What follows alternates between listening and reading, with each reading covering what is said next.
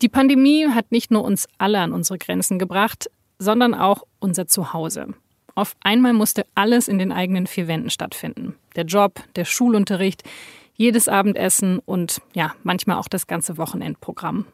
Vielen wurde die eigene Wohnung viel zu klein und anderen war sie vielleicht sogar zu groß, weil sich Menschen einsam gefühlt haben. Meine Kollegin Laura Weismüller aus dem SZ-Feuilleton sagt, dass die Pandemie einfach gezeigt hat, dass die meisten Wohnungen uns nicht mehr das geben, was wir von ihnen eigentlich brauchen. Unsere Architektur, beziehungsweise eigentlich auch so die ganze Art, wie wir Städte planen, die ist einfach nicht mehr zeitgemäß. Und das mal ganz unabhängig von der Pandemie. Dabei gibt es echt viele Ideen, wie sich das ändern ließe, wie man Wohnungen flexibler gestalten kann und wie man Stadtviertel lebenswerter machen kann. Welche Ideen das genau sind und wieso sie in Deutschland noch viel zu selten umgesetzt werden, das hat sie mir für diese Folge von Das Thema erklärt. Viel Spaß beim Zuhören.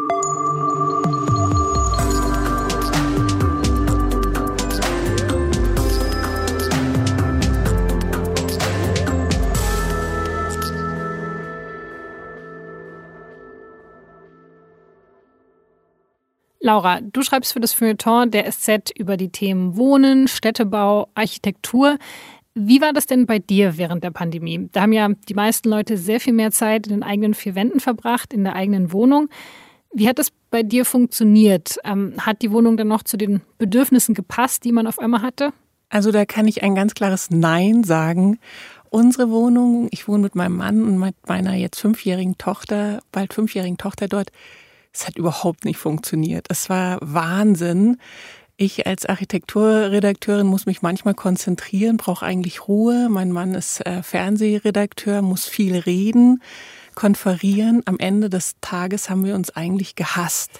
Wir waren so genervt voneinander, einfach weil wir nicht die Rückzugsmöglichkeiten hatten. Und dazwischen sprang Alma, unsere Tochter, rum. Und ich glaube, uns ging so, wie es sehr vielen ging, dass wir gemerkt haben, wie wenig unsere Wohnung eigentlich zu unseren Bedürfnissen passt. Weil das, was wir gemacht haben, war jetzt nicht freaky neue Sachen äh, durch Corona, sondern Homeoffice, Kinderbetreuung, sich manchmal entspannen wollen, Rückzugsmöglichkeiten haben. Und ähm, wir haben dann auch wie alle angefangen, äh, ständig zu entrümpeln, aber so viel entrümpeln kann man gar nicht, dass diese Wohnung wirklich für uns alle den Platz geboten hat, den wir in diesem Moment gebraucht hätten. Was sind denn so die größten Defizite von so einer, jetzt sage ich jetzt ja mal, klassischen Wohnung? Also ist die einfach zu klein oder ist es, wie, wie der Platz aufgeteilt ist? Also zu klein ist es, glaube ich, ganz sicher nicht. Also der, wir haben immer mehr Quadratmeter pro Kopf zur Verfügung. Wir sind jetzt, glaube ich, bei knapp 50 Quadratmeter pro Kopf in Deutschland. Es ist ähm, nicht gut verteilt. Also wir wohnen eigentlich immer noch in Wohnungen, die Grundrisse haben, die so ungefähr vor 100 Jahren entstanden sind, also im Funktionalismus. Und da hatte man halt eine ganz klare Vorstellung von, was ist eine Familie, was macht der Mann, was macht die Frau was mache ich in der, in der Wohnung? Und das passt überhaupt nicht mehr, wenn man merkt, wie unsere ähm, äh, Bürohäuser sich auch verändert haben. Dann denkt man, ja klar, die sind natürlich mit der Zeit mitgegangen, mit der Digitalisierung, mit wo will ich arbeiten, wie soll es da aussehen. Und unsere Wohnungen aber überhaupt nicht. Und das heißt, ähm, die Pandemie hat dieses Defizit so viel klarer gemacht, dass ich hoffe, dass wir jetzt merken, die Zwangsjacke passt nicht und wir müssen anders unsere Wohnungen konzipieren. Wir müssen vorher drüber äh, überlegen, wie wollen wir wohnen und das dann auch bauen. Aber wenn ich jetzt zum Beispiel an meine Wohnung denke, also die wurde vor kurzem erst saniert und die ist ja relativ offen. Also das ist ja schon was, was jetzt, glaube ich, so vor, weiß nicht, 50 Jahren ein bisschen anders war. Da war die Küche ja immer ganz klar abgetrennt, hat jetzt wieder diese typische, ja, was alle wollen, diese offene Küche, offener Wohnraum, was jetzt ja vor allem in Corona-Zeiten total genervt hat. Ist das nicht schon was, was sich quasi verändert hat, aber jetzt halt einfach nicht mehr dann in diese Corona-Zeit gepasst hat? Ich glaube, ein Punkt ist, was alle wollen das gibt's nicht. Es gibt nicht die eine Wohnung, das hat man nämlich vor 100 Jahren gedacht. Also zum Beispiel das Wohnen fürs Existenzminimum. Wie viel, was muss man dann genau da machen und da und dann ist jede Familie glücklich. Das hat damals noch nicht gepasst. Und in einer Gesellschaft wie heute, die so divers ist und die so divers sein will und arbeiten ganz will, ganz unterschiedlich leben will, ganz unterschiedlich lieben will, ganz unterschiedlich. Ähm, Wohnungen müssten alle unterschiedlich aussehen. Aber wir kasteln uns ein. Der Grundriss sieht überall relativ ähnlich aus und das wird dann gestapelt. Also ich glaube, da ist das Defizit, dass wir uns in unseren Wohnhäusern gerade in Deutschland immer noch viel zu wenig vorstellen können, wie können Wohnungen eigentlich aussehen? Also ich kann jetzt nicht für jeden in Deutschland eine andere Wohnung bauen, aber so vom Prinzip muss ein Haus ganz, ganz unterschiedlichen Wohntypen gerecht werden. Okay, also der Individualismus, den wir in unserer Gesellschaft haben, den muss man quasi auch in der Architektur finden. Aber also wahrscheinlich hätte ja bis vor kurzem noch jeder gesagt, na ja, also für diesen Individualismus, da baut man dann halt ein Haus. Also wenn, wenn ich dann genug Geld angespart habe, dann baue ich mir ein Einfamilienhaus und das kann dann ja genauso aussehen, wie ich mir das wünsche. Funk ist halt Architektur ist so wahnsinnig komplex. Ich könnte dir da jetzt so viele Antworten geben, weil A, Einfamilienhäuser sind im 21. Jahrhundert einfach wirklich, man muss es leider so sagen, die falscheste Antwort bei einer Scheidungsrate von 50 Prozent in der Klimakatastrophe beim Punkt Versiegelung. Und vielleicht auch die wichtigste Antwort, nicht jeder hat das Geld, sich einfach ein Haus leisten zu können, egal wie viel er spart und egal wie viel er arbeitet dafür. Und ich glaube eben, man muss einfach manchmal auch in andere, in andere Länder schauen. Wie machen die das da? Weil es klingt alles immer so utopisch. Wir müssen äh, anders wohnen. Die Wohnung soll anders aussehen für unsere Bedürfnisse. Und man denkt sich, ja, geht das überhaupt? Ja, und dann fährt man nach Zürich oder man fährt nach Wien und dann sieht man, ja, die Häuser sehen eben so aus. Es geht. Es ist bezahlbar. Es ist machbar. Man muss es halt einfach auch umsetzen. Okay, also wir brauchen individualisierbaren Wohnraum und zwar nicht nur auf dem Einfamilienhaus, wo ich das dann so planen kann, wie ich das möchte, sondern wirklich auch in Mehrfamilienhäusern.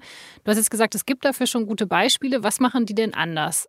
Also wir schauen ja ganz gerne aus Deutschland sehnsüchtig nach Wien, gerade wegen bezahlbaren Wohnraum. Die Stadt Wien hat es sich ja immer zur Aufgabe gemacht, einen Großteil der Bevölkerung mit bezahlbaren Wohnraum zu versorgen. Aber man sieht da jetzt einfach auch, welche großartigen Häuser da entstehen. Es gibt ein Neubauquartier gleich beim Hauptbahnhof, das ist das Sonnenwendviertel. Und der letzte Abschnitt, Sonnenwendviertel Ost, ist wirklich, da läuft man durch und hat Spaß als äh, Spaziergänger. Und ich möchte mal das Neubauquartier in Deutschland sehen, wo ich Spaß habe. Da ähm, bin ich nämlich sofort deprimiert, weil in den Erdgeschosszonen gar nichts passiert, weil ich nichts zum Gucken habe, weil ich nicht angeregt bin. Und in Wien habe ich eben kleine Cafés. Ich habe einen kleinen Bioladen. Ich habe ähm, eine Fahrradwerkstatt. Ich habe soziale Einrichtungen. Ich habe eine Musikschule. Ich habe einfach ganz viel, was ich da machen und tun kann. Und diese Häuser sind eben nicht monofunktional nur für Wohnen, sondern haben eben diese sehr lebendige Mischung, die ich in der Stadt brauche, um eine bestimmte Dichte zu erzeugen, eine bestimmte Lebendigkeit und auch ja ein Angeregtsein.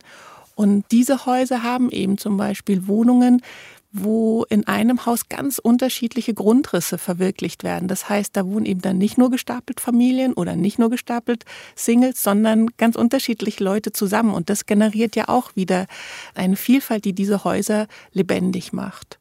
Du hast ja aber auch mit Architekten gesprochen, die Wohnungen entworfen haben, die sich so verändern können. Also, dass die Wohnung selber flexibel bleibt. Also gar nicht, dass man das Wohnhaus einmal so plant, dass man unterschiedliche Grundrisse hat, sondern dass die Wohnung selber genauso flexibel ist. Ähm, wie funktioniert denn sowas? Kannst du das mal erklären? Das geht auch ineinander über. Also ein Haus ist ja immer äh, die Summe seiner Teile.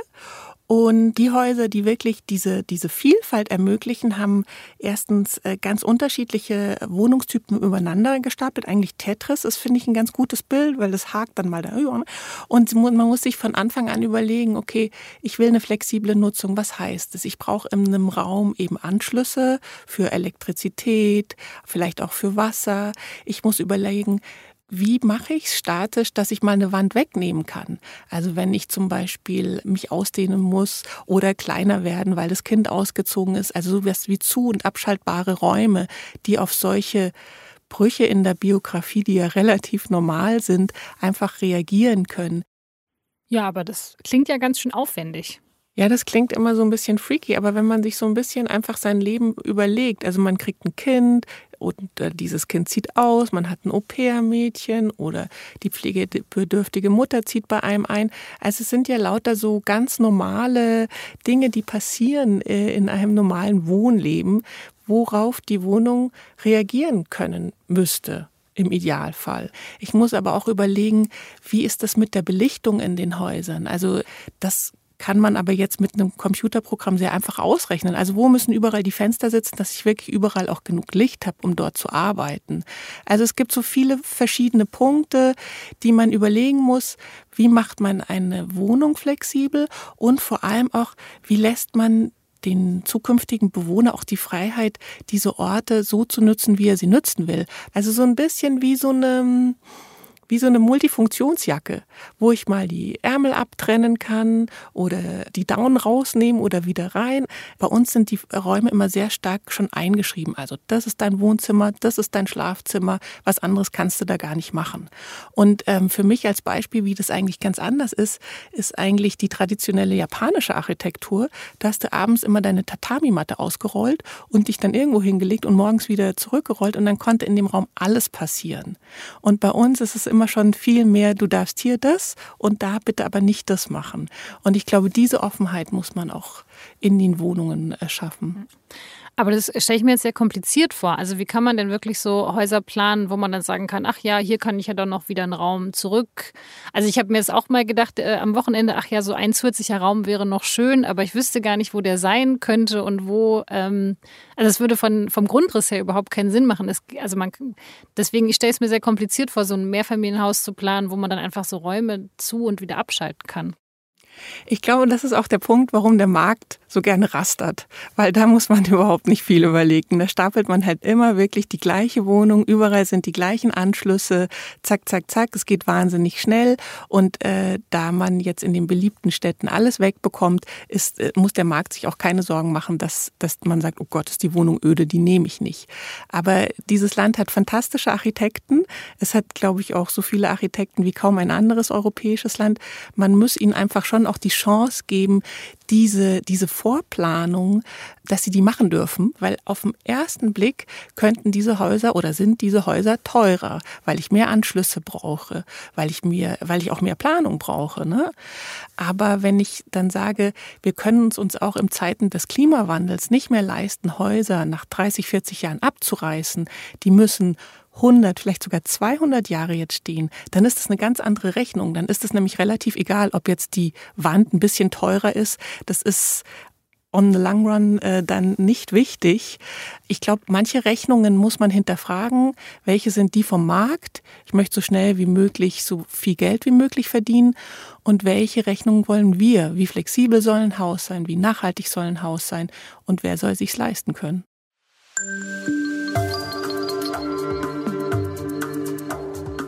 Flexiblere Häuser mit unterschiedlichen Grundrissen, die sind also oft erstmals teurer als so gerasterte Wohntürme.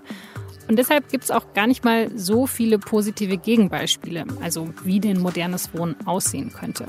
Einige Ideen, die werden und wurden aber schon realisiert. Ein Beispiel ist das Wohnhaus San Remo. Das steht in Riem, so ein bisschen außerhalb im Osten von München. Riem ist jetzt kein besonders hipper Stadtteil, aber eben einer, in dem Platz ist für neue Ideen. In San Remo können 100 Menschen leben. Es gibt dort viele Gemeinschaftsräume, wie zum Beispiel eine Bibliothek oder eine Werkstatt. Und dort ist es eben möglich, dass man Zimmer an die Nachbarn abgibt oder vielleicht sogar ein Zimmer mit ihnen teilt. Man hat also eine gewisse Flexibilität, wie groß die eigene Wohnung sein soll. Und das hat eben den großen Vorteil, dass die Menschen deshalb möglichst lange in San Remo wohnen bleiben können. Auch wenn sich die Familie verkleinert oder eben vergrößert. Und das ist auch sinnvoll, denn finanziert wurde San Remo nicht von einem Investor, sondern größtenteils von den Bewohnerinnen und Bewohnern selbst. Sie haben sich in einer Wohnungsbaugenossenschaft zusammengeschlossen. Davon gibt es in Deutschland ungefähr 2000. Rund 5 Millionen Menschen wohnen in Deutschland in der Genossenschaftswohnung. Das Konzept funktioniert folgendermaßen. Wer beitreten möchte, der muss einmalig sogenannte Anteile zahlen. Das sind in der Regel ein paar hundert oder tausend Euro. In manchen Genossenschaften kostet es dann nochmal zusätzlich Geld, wenn man dann auch in eine Wohnung einziehen möchte. Bei San Remo waren das zum Beispiel 650 Euro pro Quadratmeter, also 65.000 Euro für eine 100 Quadratmeter Wohnung. Das klingt erstmal ziemlich viel, aber dafür zahlen die Mitglieder dann eine vergleichsweise günstige Miete Und so eine Wohnung, die gibt einem natürlich auch Sicherheit. Man hat ein lebenslanges Wohnrecht. Es gibt keinen Vermieter oder eine Vermieterin, die einem kündigen kann. Die Wohnungen, die gehören ja der Gemeinschaft. Und wer dann doch wieder ausziehen möchte, der bekommt seine Anteile in der Regel wieder ausbezahlt. Obwohl man da natürlich die Rendite jetzt nicht mit dem freien Immobilienmarkt vergleichen kann. Meine Kollegin ist von dem Genossenschaftsprojekt Sanremo auf jeden Fall ziemlich begeistert.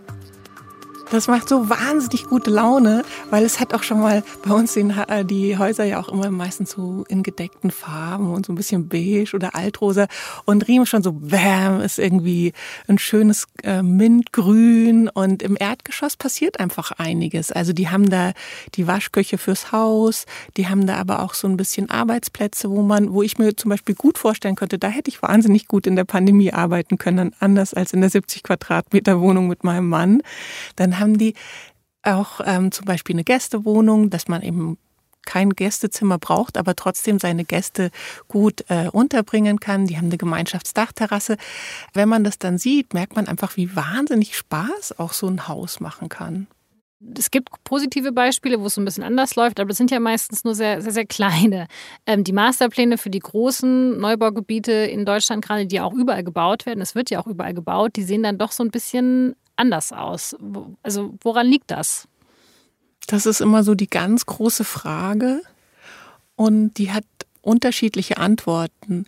Ich glaube, wenn man sich das einfach jetzt mal so von Anfang an anguckt, man hat ein Neubauviertel, gerade in den beliebtesten ähm, Städten sind ja die Grundstücke unfassbar teuer. Also das, es, es gibt ja kein Halten. Der Boden ist im Preis nochmal explodiert äh, und wird es wahrscheinlich einfach weiter.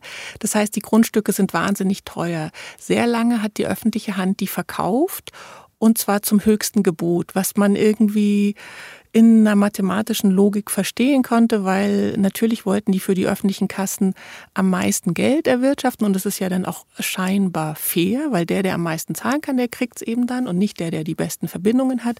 Aber wenn man dann guckt, was entstanden ist, ist das halt eben diese öde Investorenarchitektur, weil große Investoren einfach am meisten zahlen können. Und junge Genossenschaften können meistens nicht so viel zahlen und gerade nicht diese astronomischen Preise. Das heißt, man muss mit den Grundstücken von Anfang an anders umgehen.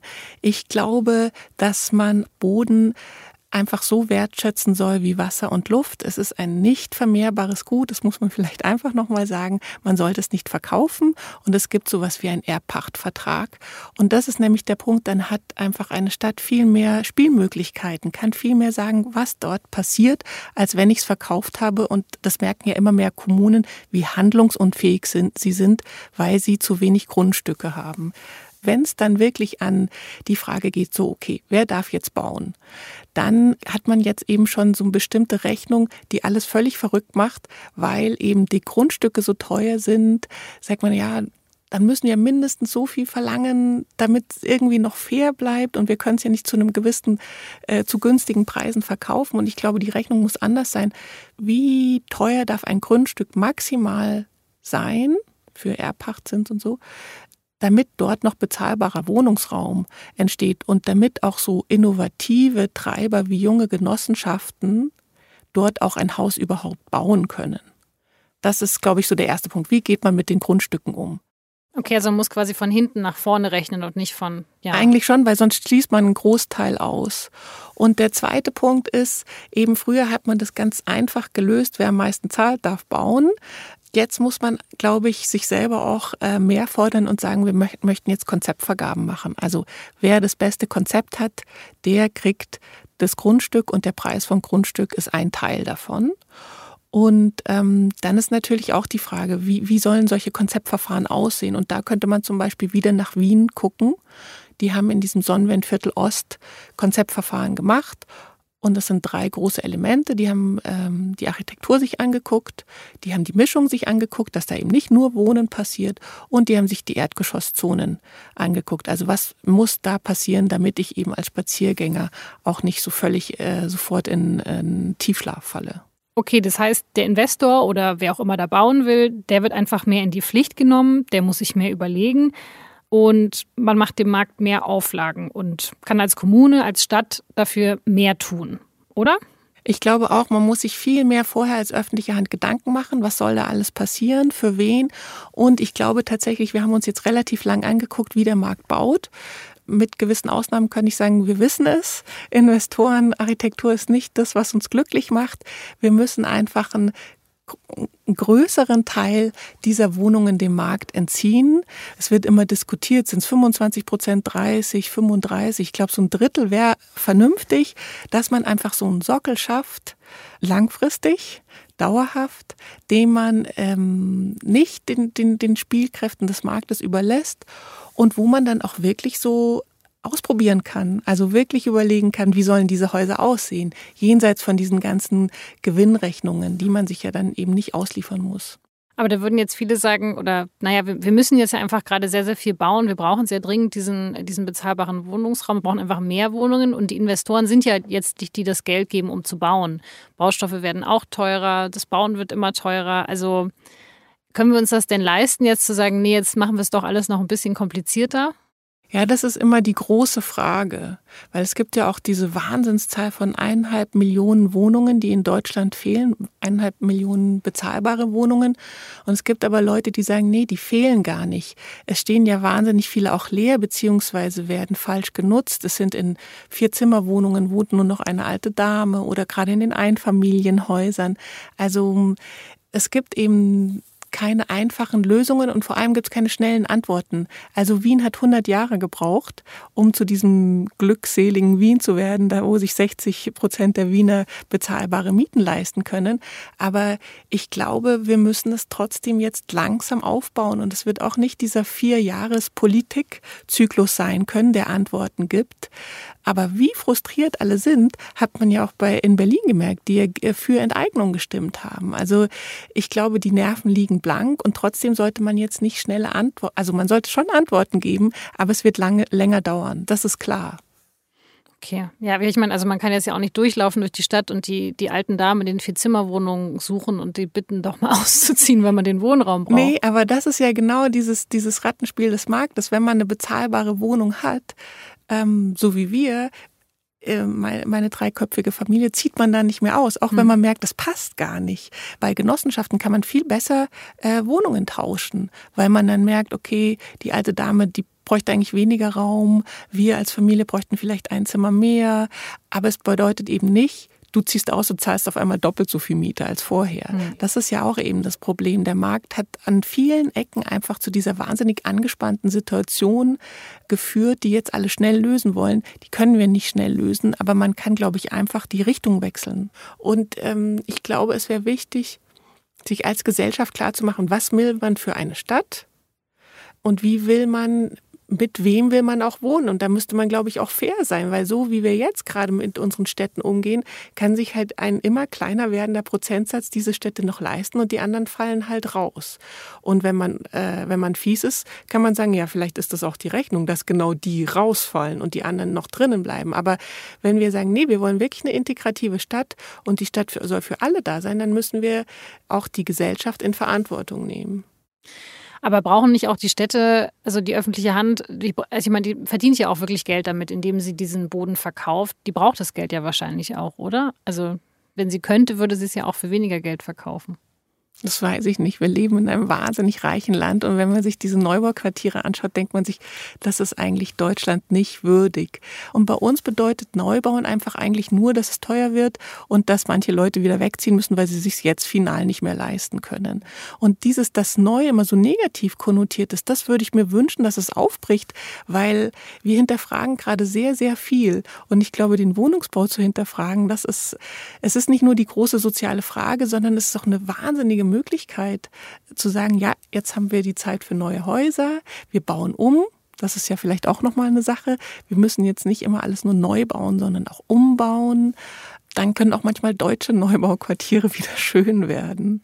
Ah, das ist ein guter Punkt, weil ich merke das ja auch so in München vor allem, dass sich natürlich viele alteingesessene Münchnerinnen und Münchner immer sehr sperren gegen Neubauten oder halt dann, wo ich mir immer denke, na ja, wenn wir halt diese Stadt bezahlbar, also wenn die Stadt bezahlbar bleiben soll, dann brauchen wir diese neuen Wohnungen. Aber klar, weil die Neubauten immer mit was Negativem konnotiert wird. Das, man, man sieht da nie die Chance, ach cool, dann kriegen wir vielleicht ein neues Quartier, dann kriegen wir mehr Cafés, sondern nee, dann wird es einfach nur noch voller und wir haben so einen hässlichen Bauturm da stehen.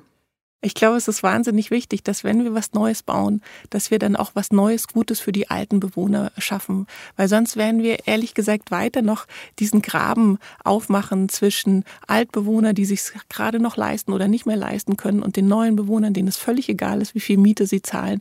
Und ich glaube, dass Architektur eigentlich ein wahnsinnig guter Kit für die Gesellschaft sein könnte. Und im aktuellen Fall in Deutschland ist es aber eher ein Brandbeschleuniger. Hm. Okay, aber also klar, es gibt jetzt positive Beispiele, aber die meisten Neubaugebiete werden ja gerade noch anders geplant. Wir haben schon noch so sehr, es ist sehr investorengetrieben. Ähm, die Wohnungen, die dann angeboten werden, sind sofort verkauft für irrsinnig hohe Preise. Zumindest in München ist es so. Also wo kann man denn jetzt ansetzen? Also du hast schon gesagt, man müsste vieles ändern, aber so richtig tut sich ja gefühlt nichts. Ich glaube, die wichtigste Sache ist ein gewisser Prozentsatz und der darf nicht zu klein sein und der darf nicht von allen Seiten angeknappert werden. Ich würde jetzt sagen, mal ein Drittel muss dem Markt entzogen werden. Punkt. Und dann müssen wir mal gucken, was dann nämlich passieren kann, weil eben Wien zeigt nicht nur, dann kannst du die Leute mit bezahlbarem Wohnraum versorgen, sondern es entsteht großartige Häuser und Quartiere. Es darf das Luxussegment geben. In Wien gibt es natürlich auch das Luxussegment. In Zürich, wo man ganz tolle Genossenschafts Quartiere und auch ähm, Projekte sich angucken kann, da gibt's auch das Luxussegment. Aber es gibt eben auch noch was anderes. Und bei uns ist dieses andere, ist eigentlich erstens immer verschwindend gering und ist sicherlich nicht so, dass jeder von uns sagen würde, oh ja, da ziehen wir hin, in diesen sozialen Wohnungsbau. Und ich glaube auch, man muss eben auch für den sozialen Wohnungsbau wirklich mal mehr Freiheiten lassen. Man muss die Architekten, das ist ja fast schon mal nach Zahlen, was die da abgeben müssen. Ne? Es sind wahnsinnig viele Vorgaben, die die erfüllen müssen. Da kommen wir wieder genau dahin, dass diese Wohnungen natürlich überhaupt nicht flexibel sind auf hm. unsere unterschiedlichen Bedürfnisse. Und ich glaube, wenn man den Architekten Architekten auch mehr Freiheit geben würde, gleichzeitig sie fordern, dann würde man was Tolles bekommen. Aber jetzt habe ich das Gefühl, dass Architekten eigentlich nur, wenn sie so Sonntagsbauten machen wie Konzertsäle oder ein neues Theater, dann können sie mal ihre Kreativität zeigen. Aber dass ein Wohnhaus oder ein Stadthaus, ich würde es, glaube ich, wirklich als Stadthaus, noch viel kreativer sein kann als ein Theater, das können wir uns hier in dem Land gar nicht vorstellen. Aber gibt es denn nicht auch Investoren, die, also die das auch so sehen und die dann halt auch dementsprechend, also kann man wirklich jetzt alle Investoren so in die gleiche Kiste schmeißen, dass die eben alle nur sehr marktgetrieben bauen oder gibt es da auch Gegenbeispiele? Nee, ich würde es auch gar nicht so aufmachen mit der gute und der böse Investor. Aber es gibt halt ganz bestimmte Rechnungen. Und zum Beispiel in der Investorenlogik muss sich ein Haus 30 Jahre tragen. Das ist aber in Zeiten der Klimakatastrophe ist das Wahnsinn. Also ähm, die Bauindustrie ist äh, Klimasünder Nummer eins mit dem ganzen Bauschutt und der grauen Energie, die bei einem schnellen Abriss wieder produziert wird. Das heißt, da brauchen wir eine andere Rechnung. Also vielleicht müssen wir dann wirklich Investoren nehmen, die sagen, ja, wir sind an dem Haus 200 Jahre interessiert und nicht, wir bauen dieses Haus und dann wollen wir es eigentlich schon im Bau verkaufen und mit dem Gewinn von dannen ziehen. Also ich glaube, wenn man schon mit dem Markt arbeiten will, dann muss man aber viel mehr noch sagen, was will ich von diesem Markt und sich nicht den globalen Spielregeln des Marktes anpassen. Also ein Haus muss ich nach 30 Jahren rechnen. Das heißt, also für die Bauindustrie oder für die Bauinvestoren wäre es halt quasi in Ordnung, ein Haus nach 30 Jahren wieder abzureißen, weil dann hat man schon seinen Gewinn damit gemacht, oder wie? Genau, also die Rechnung, die ist ja eigentlich auch wieder absolut fiktional, weil wenn wir aus unserem Fenster gucken, egal ob in München, Stuttgart, Frankfurt, wo auch immer, sind die Häuser ja nicht alle nur 30 Jahre alt. Aber die rechnen eben so. Es muss sich schnell rechnen. Ich kann nur günstige Materialien verwenden. Ich kann nur Wohnungen stapeln, weil das am schnellsten geht. Ich kann die Anschlüsse nur an einer Ecke hinstellen, weil das am günstigsten ist. Also diese Rechnung macht natürlich Sinn, aber für eine Gesellschaft in Zeiten der Klimakatastrophe, in Zeiten, wir wollen alle diverser sein, macht es überhaupt keinen Sinn. Okay, aber müssen da nicht vielleicht auch die Städte mehr machen? Also ich meine, die überlegen sich ja diese ganzen Großbauprojekte, bei denen dann so gestapelt wird und bei denen so günstig gebaut wird. Also die müssten sich doch dann vielleicht auch einfach mehr einbringen. Ich glaube vielmehr, die öffentliche Hand hat einfach auch verlernt ähm, zu bauen also Stadtquartiere zu bauen. Die Passivität der öffentlichen Hand ist ein Riesenproblem, hat was mit Angst zu tun, mit Mutlosigkeit, aber ich glaube eben schon auch mit Vorstellungskraft. Mhm. Also man würde sich ja wünschen, dass die all diese tollen Genossenschaftsprojekte mal anschauen, weil dann, dann würden sie sehen, dass ein Gemeinschaftsraum, der jetzt so tröge klingt und oh Gott, da will ich nie hin, meistens die Dachterrasse ist, wo jeder am Abend sein Feierabendbier trinken will oder die äh, Sonne untergehen sehen. Also dass sich ganz viele Vorstellungen, wie wir heute wohnen und arbeiten, so fundamental verändert haben. Ich glaube, das ist in ganz vielen Baubehörden noch nicht angekommen. Ja, und dann ist halt so, dass der Investor die Dachterrasse dann, ja, dem, das wird dann, gehört dann zum Penthouse, was dann am allerteuersten ist vom Das ist eigentlich Haus. ein wahnsinnig gutes Bild, ne? weil das Penthouse ist das teuerste und es kann sich dann nur einer leisten oder eine Familie oder wie auch immer, wie, die, wie viele da drin wohnen. Und bei diesen ganzen jungen Genossenschaftshäusern sind die schönsten Flächen, also die Dachterrasse, der Innenplatz, das ist immer für die Gemeinschaft da. Oder die schöne Gästewohnung, die sich alle dazu buchen können. Also da ist einfach ein ganz anderer Umgang mit, wem gehört was privat und was gehört der Gemeinschaft. Also hast du Hoffnung, dass es in 20 Jahren ein bisschen anders aussieht? Ah, ich habe die Hoffnung, dass es in zehn Jahren schon anders aussieht. okay. Bei 20 Jahren halte ich das nicht mehr aus mit diesen öden Investorenkisten und alle immer so, oh, das ist jetzt doch ein bisschen öde geworden und ach, wie traurig, können wir jetzt doch nichts mehr machen. Ich meine, es ist ja auch, muss man sich auch nochmal sagen, alles oder sehr viel öffentlicher Besitz, der dann so öde gemacht wird und der dann ausverkauft wird. Und ich glaube, das muss man sich vielleicht auch nochmal äh, klar machen Städte gehören ja keinen privaten Konzernen, auch wenn die sich so breit machen mit ihren großen Headquarters und fancy äh, Architekturen, sondern es sind ja eigentlich immer noch Plätze, wo die Gesellschaft zusammenkommt und diesen Machthebel sollte man doch äh, regelmäßig und immer wieder spielen.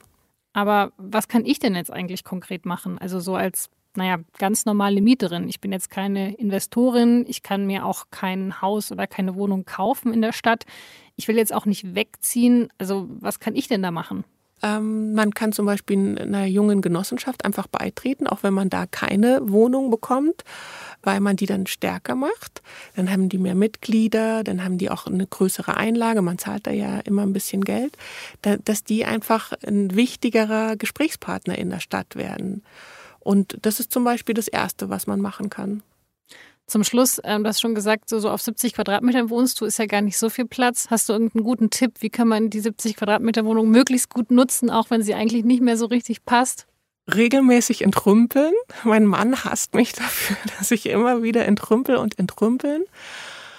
Und dann die goldene Lösung habe ich auch noch nicht bekommen. Äh, Vorhänge. So, so äh, mit Vorhängen so neue Räume schaffen. Das ist vielleicht so für die kleine Schmalspurlösung. Aber nee, so richtig, ja, wir wohnen da weiter. Aber so eine richtige Lösung für alle, aber eben, ich glaube auch, die Lösung für alle wird es nicht geben.